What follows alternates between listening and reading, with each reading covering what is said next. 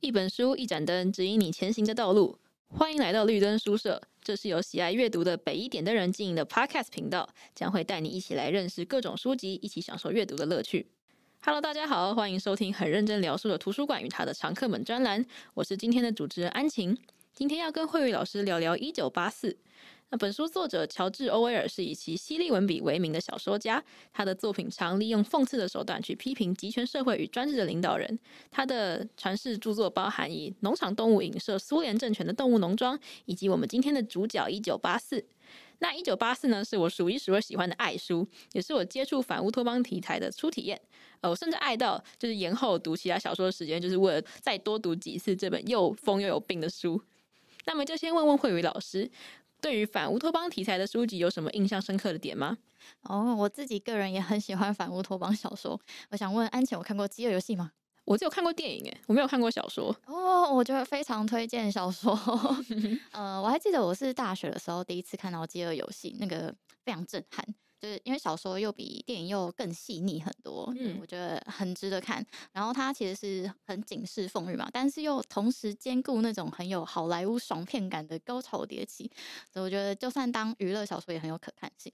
嗯，另外提到反乌托邦，嗯、呃，我觉得《美丽新世界》也是一定要提的经典。诶，你有看过吗？呃，我有听过，但是我没有去看，因为我在看《一九八四》，我多看了很多遍。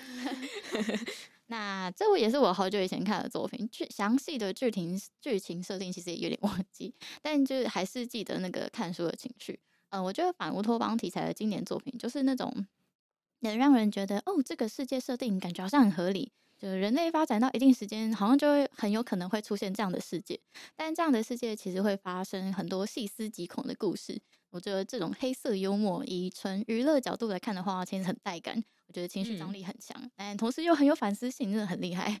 嗯，然后呃，后来呃，近年我也看过一些韩国有发了一些有一点像反乌托邦题材的小说，像是《萨哈公寓》《面试完美父母》等等这些，但我都觉得只有搔到痒处的感觉，有点可惜，但也是有一点反思的感觉，蛮有趣。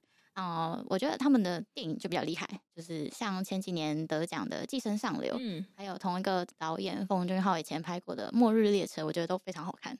哦，然后说到反乌托邦小说的话，嗯，好，两三年前差不多吧，有一个学姐也曾经做过一个这题材的书展，我之后放在资讯栏，可以让大家回大家回顾参考。好。那我们先回来讲一下关于反乌托邦的小说。那所谓的反乌托邦呢，就是与完美社会乌托邦的对立面。类似题材的作品通常描述一个表面上看起来富庶安详，实际上却金玉其外败絮其中的病态社会。那今天要介绍的《一九八四》呢，就是反乌托邦世界观的知名巨作之一。那故事设定呢，是在虚构的一九八四年。那这个。这个世界呢，分裂成三大国度，分别是大洋国、欧亚国与东亚国。那这三个超级大国呢，每天的任务就是不断的两两结盟，然后向剩下的那个国家宣战。那过一阵子呢，他们再转变阵营，然后跟原本的敌国站在同一个阵线，然后继续对剩下的那一方发动永无止境的战争。那我们的主角温斯顿呢，他是在大洋国领土内的第一空降场，呃，其实就是英国的真理部当政府公务员。那虽然温斯顿工作的地方叫做真理部，但他每天的工作呢，就是销毁对英国社会主义党不利的媒体资讯，然后篡改史料。嗯嗯，那就请问慧宇老师，如果你生活在这样一个腐败的国度里，你可能会对生活以及政府产生什么样的感受？呃，如果是我的话，我应该会直接选择死亡。我真的没有办法忍受一个没有办法让我乱连销毁的地方。我真的太喜欢乱讲一些有的没有的鬼东西。我觉得我会直接被大洋国政府做成消波块，或者被拿去当成柏油路铺路之类的。嗯，你蛮有趣的。嗯，怎么说呢？但我觉得我们现在的生活在这个真实世界上，好像就有符合你刚刚说大洋国真理部那样的国家。嗯 不过，老实说，如果从小到大都生长于此，而政府又做的滴水不漏，那应该是真的很难察觉。嗯，所以。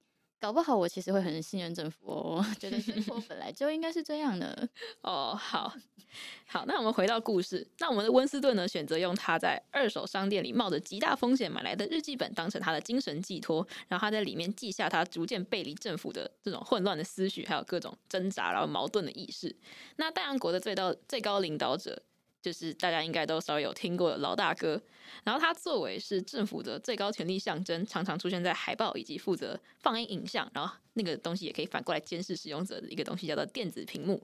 然后令人毛骨悚然的 slogan 就是老大哥、老大老大哥在看着你，然后是时时刻刻暖心的提醒大洋国的百姓，皮特给我绷紧点，老大哥关心您。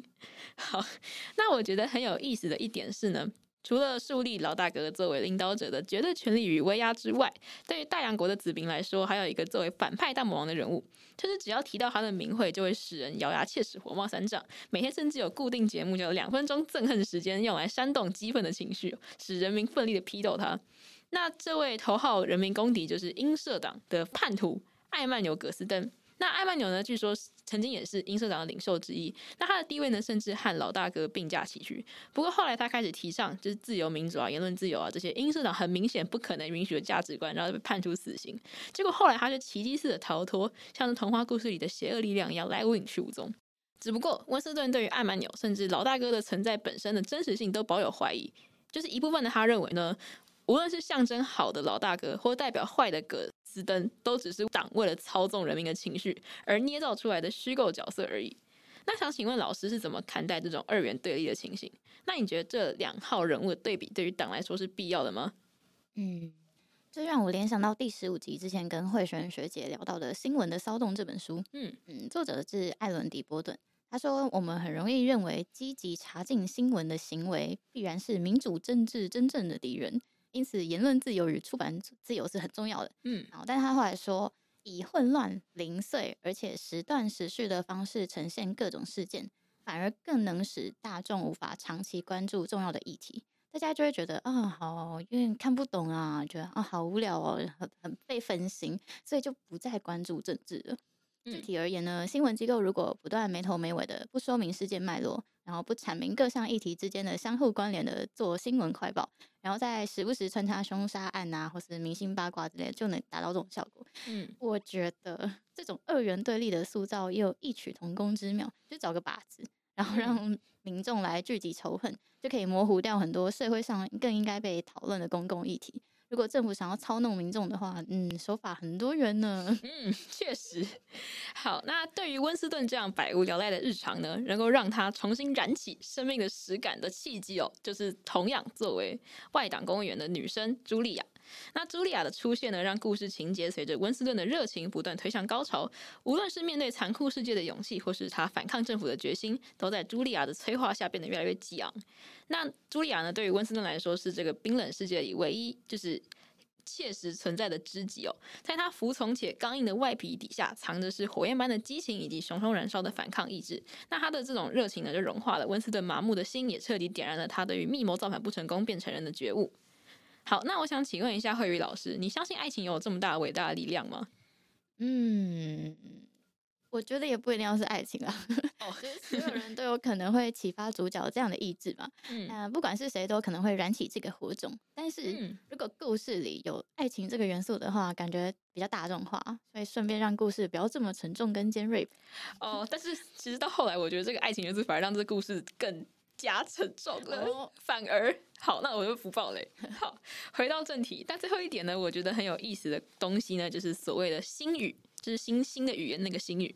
那乔治·欧威尔他创造了一种很正统的英文，有一点不同的语法。那表示大洋国呢，在英社党的思想控制之下，连使用的语言都受到钳制。比如说呢，新语中保留了只能代表一个具体物品或是实际动作的 A 类词汇，那就撇除了所有正式英语中有多重意义的那种比较复杂的一些词语，然后他就抹消了以语言讨论哲学或者进行文学创作的可能性嘛。那就连相反词，比如说好跟坏，它都被简化成了好跟不好，而且光是好。好这个概念本身的意义呢，也有非常严格的限制。那慧慧老师觉得语言的丰富性对于思想的深度来说重要吗？嗯，我觉得是非常重要的。嗯，如果无法做更细致的描述，就无法做更深入的讨论。嗯，然后也无法留下深刻的思想来跟其他人一起交流。比如说，嗯、呃，我们用母语。他能够谈论的思想深度就比非母语要 深很多，对吧？嗯嗯嗯。像 我们刚刚今天讨论的这些内容，我很难想象我要怎么用 英文或日文或台语来呈现。哦，好好好。那在最后的最后呢，我想问问慧宇老师对于英社党标语的看法。他们的标语是呢，叫做“战争即和平，自由即奴役，无知即力量。嗯，我想要先反问安晴，你的看法是什么呢？嗯，我觉得这一套逻辑虽然看起来很很瞎，但是其实你把它放在统治者，就是英社党的角度来看，说其实这对他们来说是一个非常合理的一个世界运作的方式嘛。就是这三个东西呢，就是有点像是在洗脑人民，然后为了巩固他们统治的一种方式。就是这个观念呢，可以使这个他们的整个统治这种暴政都被合理化，这样子。嗯。我自己也觉得这是一种反制的手段，嗯，鼓吹战争以致和平，就是不想要去思考如何用其他的方式来达到和平共识的退缩口号，嗯、呃，然 后就这掌权者懒得思考而卸责的借口而已吧。嗯，我觉得对，同理其他也是。嗯，好，那我觉得一九八四呢，之所以能够成为超越时间与空间、永远流传的经典，就是因为其对于社会以及政治的犀利讽刺。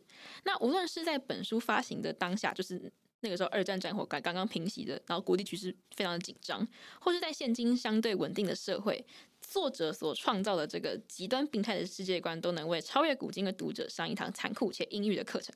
那在警惕执政当局对于权力的分配利用的同时，也让普罗大众见证了人权以及自由意志的可贵。好，那今天的介绍先到这边告一段落。今天所聊的书籍都会放在资讯栏。除此之外呢，可以在 IG 搜寻北北一点的人，会有更多不同于 Podcast 的内容。我们的频道也会有许多的主题供大家聆听，欢迎再多莅临。